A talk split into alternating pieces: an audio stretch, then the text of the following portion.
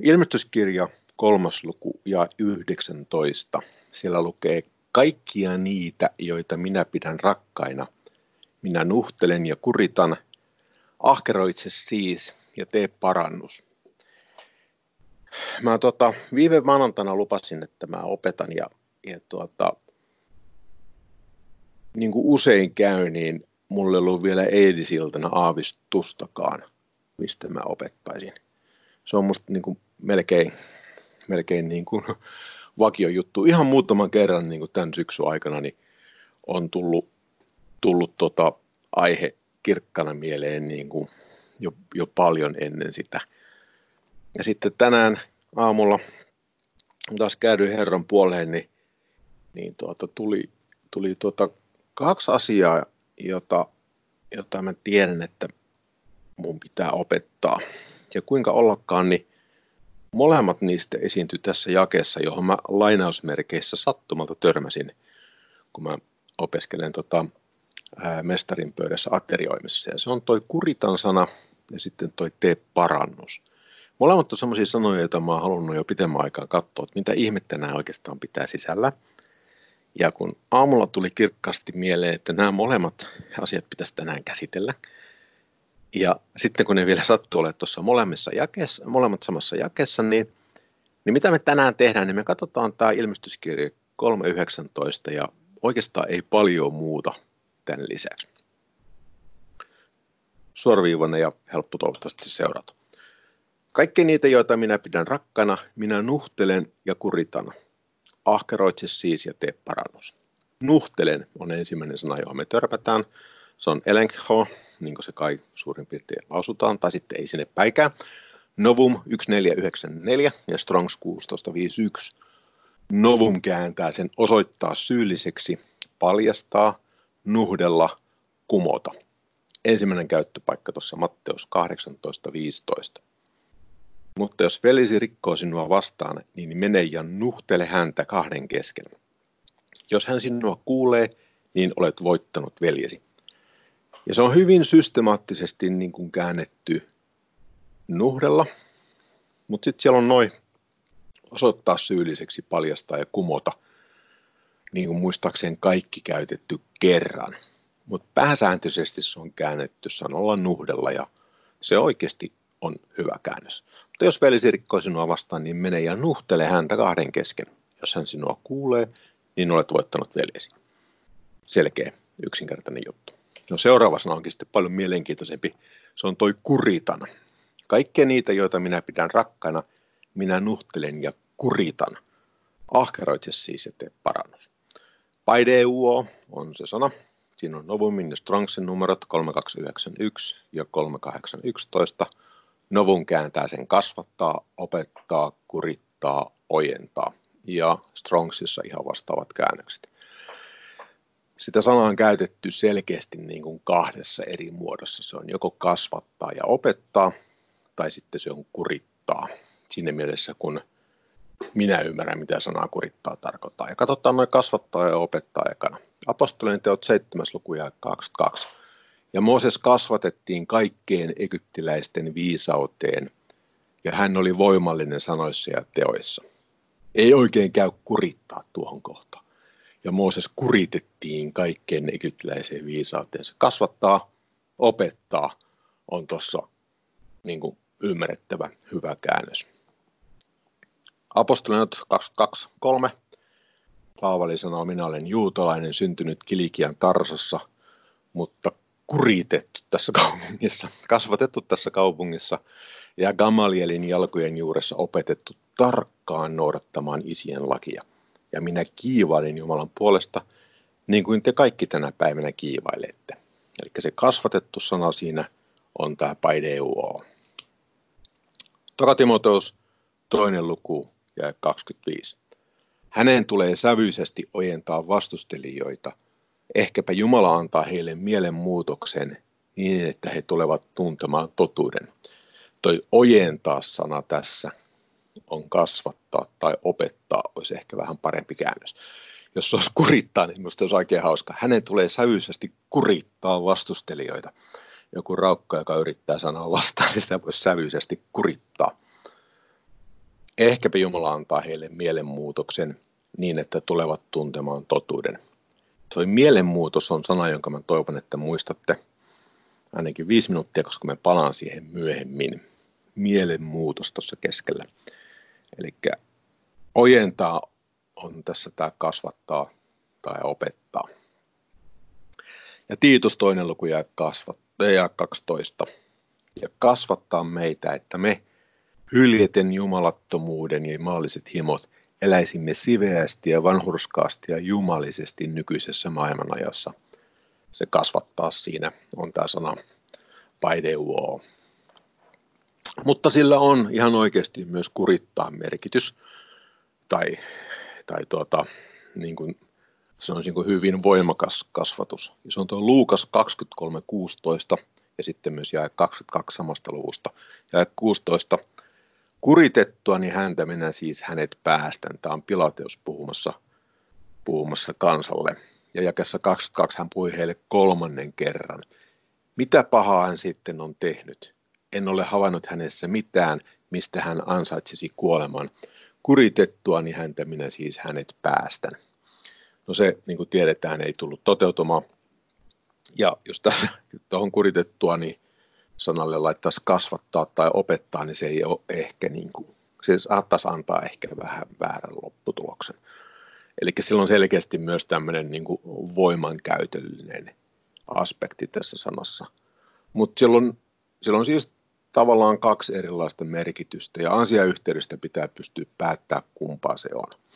Ja ehkä yksi syy, miksi, mä, miksi tämä on niin kuin kovasti mulla mielessä, niin tuossa fantastisessa kirjassa, jota nyt kovasti käännetään suomeksi, tai itse asiassa ollaan jo aivan, aivan loppumetreillä, niin tuota, me käännettiin tätä sanaa niin muistaakseni sekä kasvattaa että kurittaa.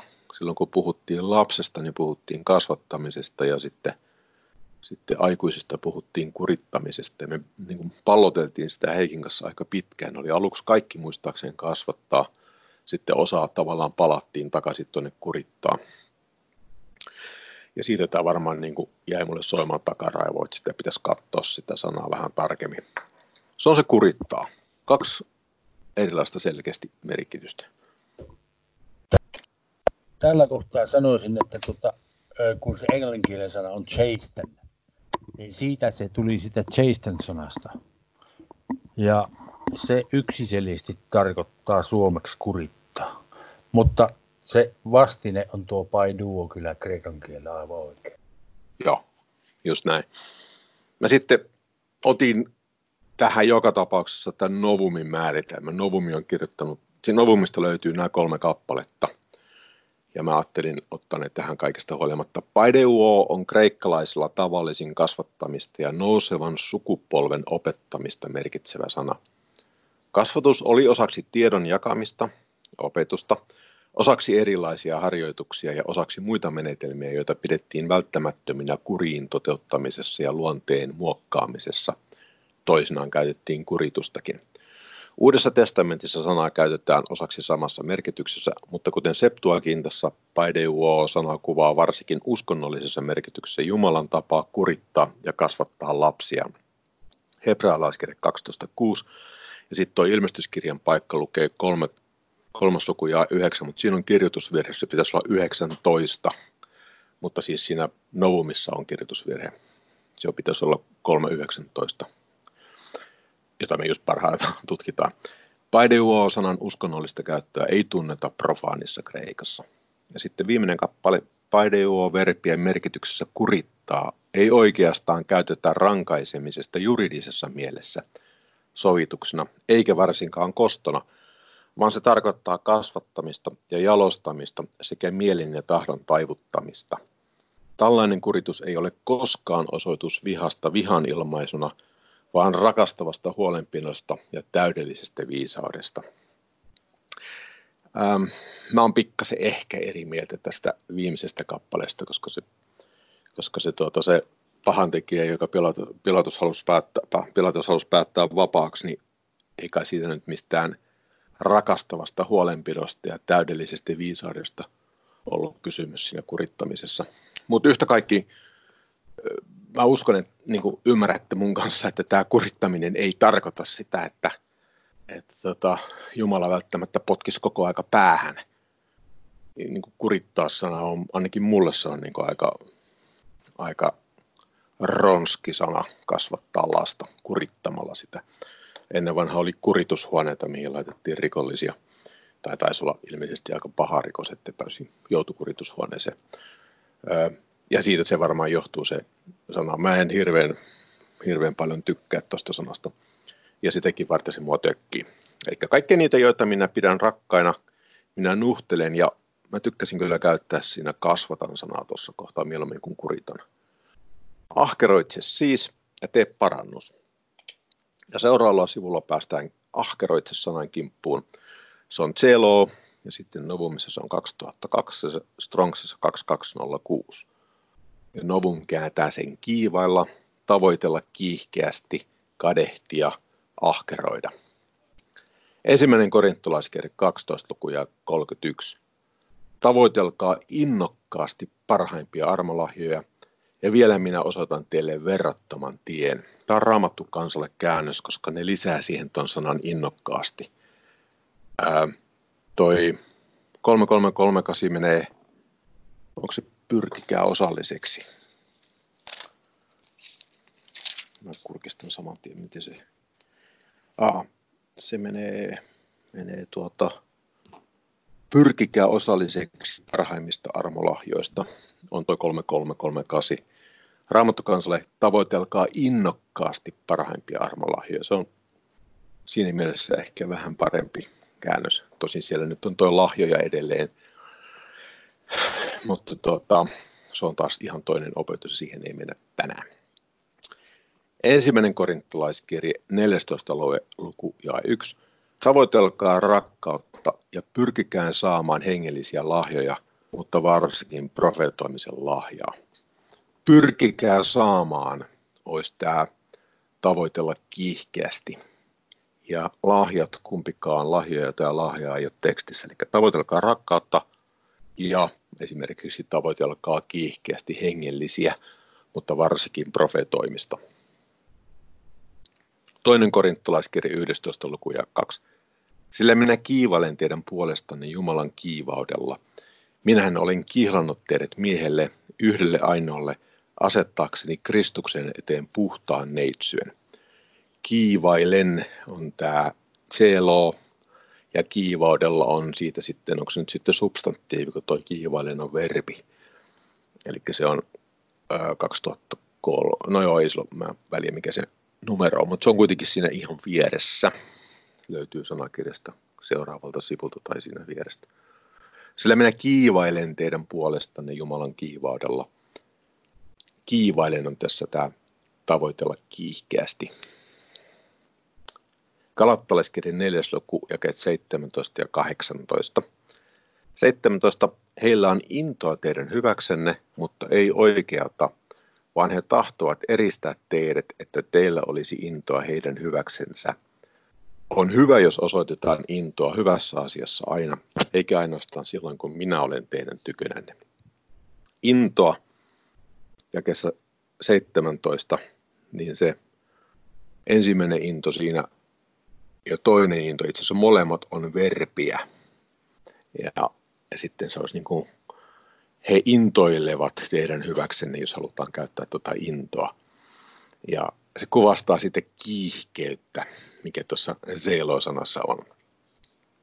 Ja samoin tuo jää 18 on hyvä, jos osoitetaan intoa, ja sekin on taas verbi, osoittaa intoa, on miten se on tässä käännetty. Se olisi niin kuin kiivailu, olisi ehkä parempi sana, jos haluaa sitä kiivailla sanaa käyttää. Jaakob 4. luku ja 2. Te himoitsette, eikä teillä kuitenkaan ole. Te tapatte ja kiivailette, ettekä voi saavuttaa. Te riitelette ja taistelette. Teillä ei ole sen tähden, ette te ano. Eli kaikkia niitä, joita minä pidän rakkaana, minä nuhtelen ja kuritan.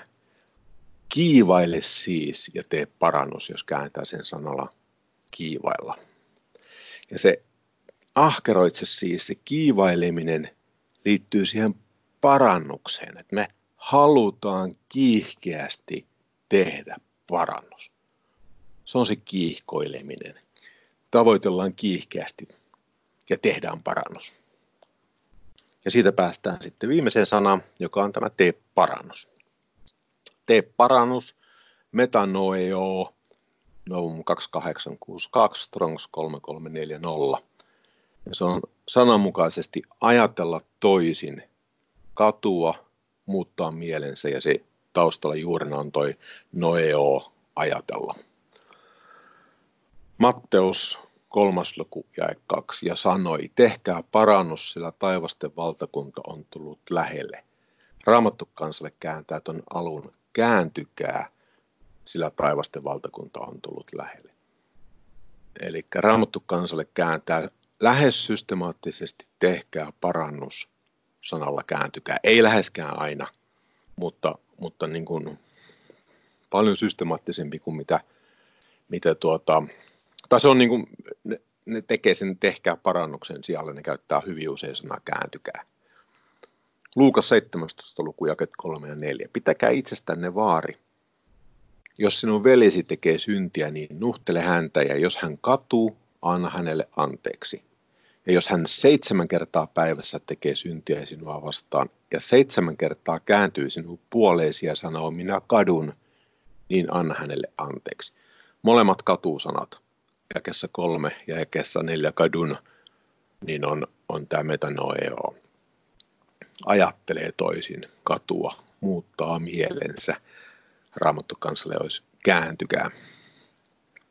Tai tässä kohtaa Raamattu kansalle ei käytä sitä sanaa, mutta tämä on tyylinen.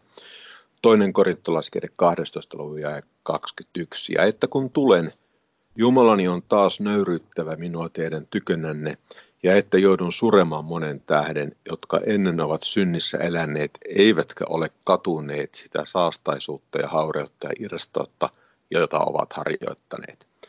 Ja toi katuneet sana on tässä. Kaikki muut paikat 3338 käännöksessä on käännetty sanalla tee parannus tai tekee parannuksen, siis parannuksen tekeminen verbinä.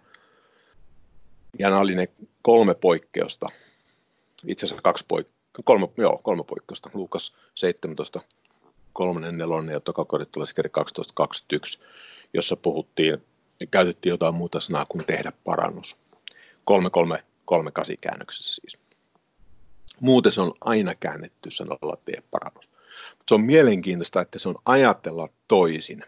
Ja tuossa on ihan lopussa toi sulkulause, toi viimeinen ranskalainen niin mä laitoin sen sulkuun sitä varten, että se ei ole tee parannus verbinä, vaan se on sen substantiivi parannus.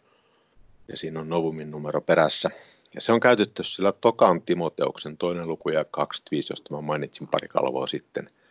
Hänen tulee sävyisesti kasvattaa tai opettaa vastustelijoita. Ehkäpä Jumala antaa heille mielenmuutoksen.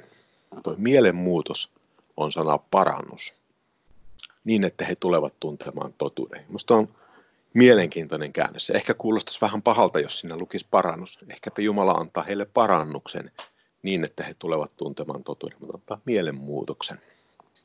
Ajattelevat jotain asiaa toisin. Se on se parannuksen tekeminen. Ja tämä, tämä on niin kuin jostain syystä nyt tosi pitkään mulla pyörinyt tämä parannuksen tekeminen. Mä oon tainnut opettaakin siitä tänä syksynä jossain opetuksessa pätkän. Ja varmaan pitkälti johtuu siitä, että mä oon ymmärtänyt tämän parannuksen tekemisen aikana niin varmasti väärin. Ja mä oon jotenkin kuvitellut siitä, että, että tuota, kun ihminen syntyy uudelleen, niin niin sitten tavallaan ei tarvitse enää tehdä parannusta, mutta se on ihan selkeästi, että sitä joudutaan tekemään sitä mielenmuutosta niin päivittäin. Ja mä oon kuvitellut, että toi parannus, mihinkä tässä on, niin se tehdään silloin, kun me synnytään uudelleen. Siinä hetkessä on tehty parannus. Ja sitten se synti on sen jälkeen vähän niin kuin, ei silloin niin hirveästi väliä, kun eletään armon aikaa ja muuta semmoista. Ja se on kyllä niin kuin, se on kyllä niin kuin iso loukku, mihin mä oon langennut. Ensimmäinen Johanneksen kirje ensimmäinen luku ja mä ajattelin lukea noin jakeet 5-10. Ja tämä on se sanoma, jonka olemme häneltä kuulleet ja jonka me teille julistamme, että Jumala on valkeus ja ettei hänessä ole mitään pimeyttä. Jos sanomme, että meillä on yhteys hänen Jumalan kanssa, mutta vaellamme pimeydessä, niin me valhettelemme emmekä tee totuutta. Mutta jos me valkeudessa vaellamme niin kuin hän on valkeudessa tai valkeus, niin meillä on yhteys keskenämme. Ja Jeesuksen Kristuksen, hänen poikansa veri puhdistaa meidät kaikesta synnistä. Jos sanomme, ettei meillä ole syntiä, niin me eksytämme itsemme ja totuus ei ole meissä. Jos me tunnustamme syntimme, on hän uskollinen ja vanhurskas, niin että hän antaa meille synnit anteeksi ja puhdistaa meidät kaikesta vääryydestä. Jos sanomme, että me ole syntiä tehneet, niin me teemme hänet valhettelijaksi ja hänen sanansa ei ole meissä. Puhutaan siitä yhteydestä, joka meillä on hänen kanssaan. Me pidentää se yhteys, kun me vaelletaan Jumalan tahdossa.